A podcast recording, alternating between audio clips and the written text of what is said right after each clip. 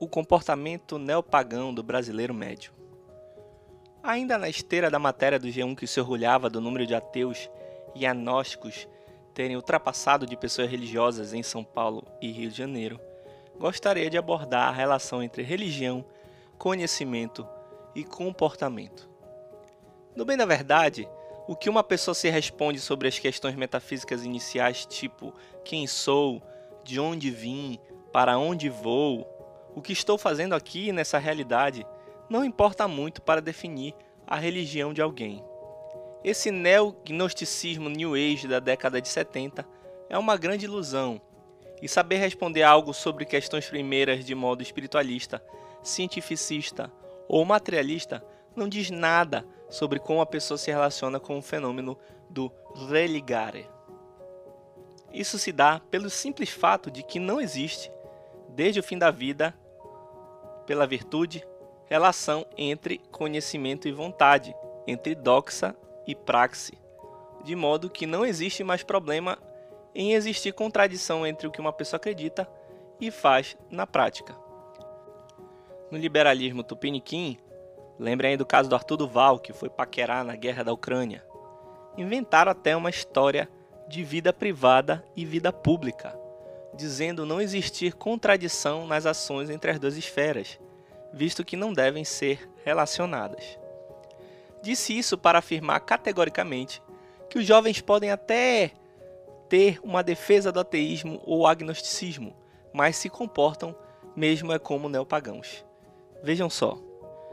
Como disse na última edição do nosso minicast, os valores no paganismo não têm relação direta com virtudes humanas universais interiores. Eles são relativos às culturas em que se vive. Não tem problema nenhum ser ateu e ao mesmo tempo condenar o político que você odeia ao inferno. Vai que existe, né?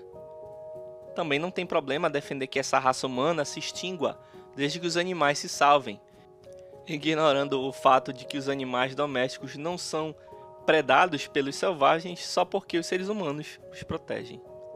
A natureza, ou seja, os deuses de antigamente, vão dar um jeito nisso.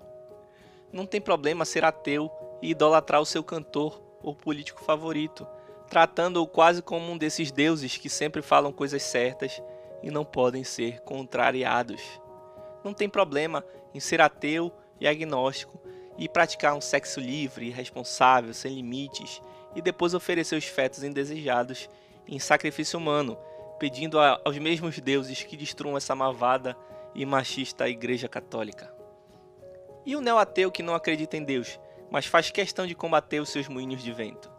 Acha que Deus não existe, mas passa a vida em debates tentando provar isso para quem não lhe dá ouvidos. É muito gasto de energia com uma coisa irrelevante, vocês não acham? Adora seus totens, as forças da natureza que provam a inexistência de Deus, exatamente como os pagãos adoravam o Deus da chuva ou o Deus do trovão. Não se adoram somente imagens. Aliás, dos deuses que circulam por aí, arrisco a dizer que quem menos adora, os adora em forma de imagens, porque é mais perceptível e fácil de acusar. Os deuses de hoje se tornaram uma ideia, se é que vocês pegaram no ar a referência ideias adoradas, práticas sem virtudes, holocaustos humanos em honra da natureza e da ciência. O neopaganismo é a superestrutura do mundo contemporâneo.